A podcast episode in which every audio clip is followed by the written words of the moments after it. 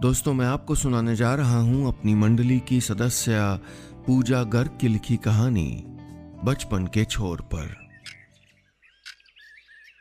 धूप बारामदे की दीवार से होती हुई मेरे कमरे में घुस आई थी। सामने दीवार पर टंगी घड़ी मुझे ही ताक रही थी, लेकिन मैं उससे आंख मिलाने को बिल्कुल तैयार नहीं थी।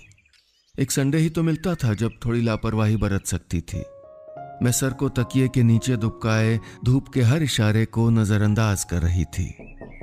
तभी मेरे कमरे के दरवाजे पर खटखटाहट हुई, जिसे मैं नजरअंदाज नहीं कर सकती थी। दरवाजा खुला होने पर भी खटखटाने वाला ये मेरा बेटा था, जो अब कुछ बड़ा हो रहा था। अंदर आ जाओ मुन्नू, मैंने प्यार से कहा। कम ऑन मॉम, कितनी बार बोलता हूँ कि अब तो मुझको मुन्नू मत कहा करो, कहते हुए मुन्नू नहीं मानव मेरे बिस्तर पर अपने पांव समेत धम से पसर चुका था। उसके हाथ में आइसक्रीम का एक बड़ा सा डिब्बा था, जिसमें करछी जितना बड़ा चम्मच धंसा हुआ था। बैठते उसने उस बड़े से चम्मच से आइसक्रीम निकालकर खाना शुरू कर दिया। मैं टोकती इससे पहले ही वो बोला, मॉम इंटरनेट नहीं चल रहा। सुबह सुबह इंटरनेट? अच्छा, कल रात भी तुम इंटरनेट पे थे, क्या देख रहे हो? मैंने डांटा। कम ऑन, पेरेंटल कंट्रोल है ना आपके पास, उसने अनमना सा मुंह बनाया। है तो, पर उसकी ज़रूरत है भी। अच्छा, यू प्रॉमिस ना कि तुम मुझसे कुछ नहीं छुपाओगे, मैंने कहा। तो उसने तिरछी निगाहों से मुझे देखा।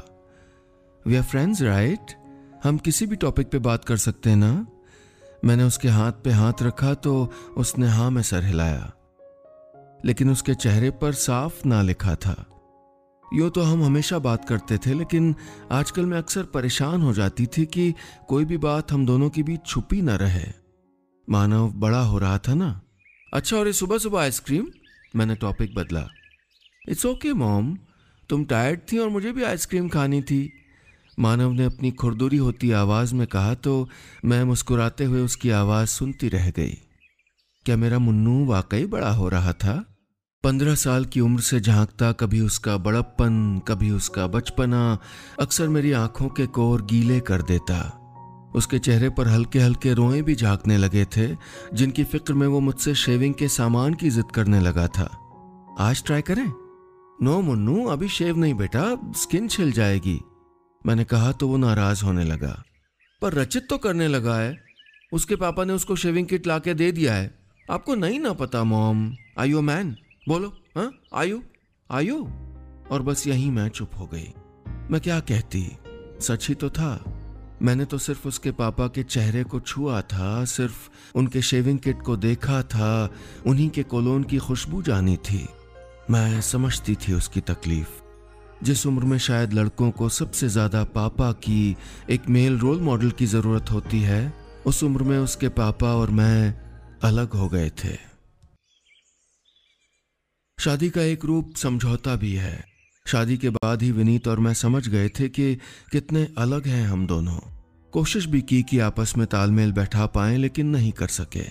और जब पिछले साल विनीत ने कम्यूटिंग टाइम का बहाना बनाते हुए शहर के दूसरे छोर पर घर ले लिया, तो मैंने उन्हें जाने दिया।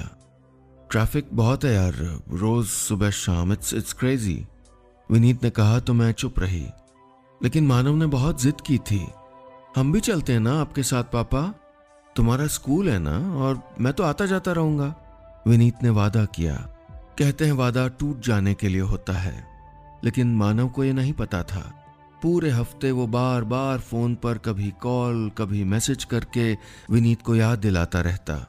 पापा सैटरडे को मॉल चले, पापा इस वीकेंड पे मुझे ट्रिग्नोमेट्रिक फंक्शन समझा देना, पापा टेनिस कोच ने कहा है कि my backhand needs improvement, please Sunday को प्रैक्टिस करें। विनीत कभी जवाब देते, कभी नहीं, कभी जवाब हाँ होता, कभी नहीं। हर फ्राइडे मानव का इंतजार बढ़ जाता। मम्मी पापा आएंगे तो मंचूरियन बनाओ ना, और मैंगो आइसक्रीम भी।